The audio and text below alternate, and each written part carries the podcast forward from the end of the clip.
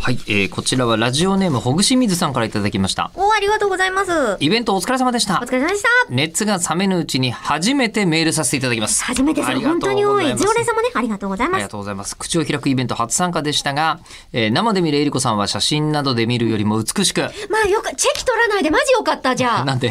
いや、だって写真。ぐ あ、そうあなるほど、写真で見ると3分の1減っていう。 うんらいかもしれないからよかった。どうなのかなええ永遠にチェキ会やんないです。えーだそうです。えーで、いやいや吉田さんは、ごめんなさいえー想像の1.5倍顔色が悪く印象的でした。い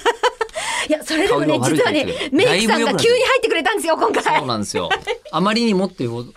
あまりにもってことなんでしょうね。はい。でもね、想像を超えていく、我々口を開くでございます。 そして、えー奥野先生の今回奥野克美先生が文化人類学のお話を聞かせてくれたんですけど、えーサッカーボールと間違えられて蹴られたという パワーワードから始ま りそうなこれはまだ高校生時代の話です ね、そうそえう。ちょっとね、考える時間を取れたっていうことの発端となったエピソードなんですけど。えー破天荒なエピソードとともに人の在り方までも考えさせられるとても興味深く楽しいイベントでした、えー久しぶりの開催本当にありがとうございましたこちらこそまた次回も参加したいぜひ参加したいです と言っていただいてますが、えーイベント冒頭でポッドキャストで知りイベントに来ようと思って初参加したと手を挙げたものですそうだったのね、ありがとう。 2020年の春頃にたまたまこの番組を知り、それから聞き続けてしっかり最新まで追いついてますよ。ありがたい。で、今では翌日まで続きが聞けないのが寂しくなっているほどですと。はいあー言っていただいたんですが、ここからありが、とうございますほぐしみずさんにじゃあ初めての衝撃をお伝えすることになるわけですね。はい、どういうことか。えーこれからですね、えー感想が3週間ぐらいは続くんじゃないか っていう。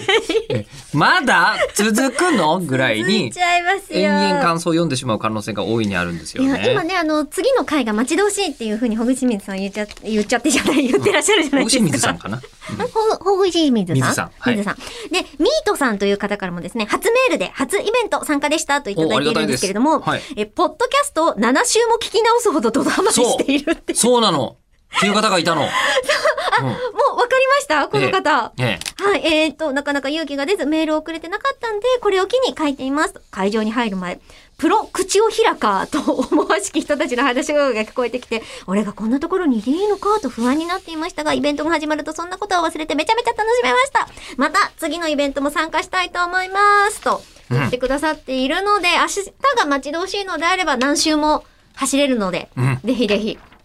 行っあてみてとくだ、さい。あの、今回、常連っぽい人たいっぱいいるんですけど、常連っぽい人全員、異様に、あの、にわかを拒否しない人たちなので、そうなんですよかあったら、あの、声かけていただくと、あっという間に中に入れますよ。ええ全然大丈夫です。一応今日僕が把握しているところによると、えーその超常連たちは今日皆さん、えー常連のリスナーさん のお寿司屋さんで会が行われています。今。うなの行われてるはずです、今。はい。いいなぁ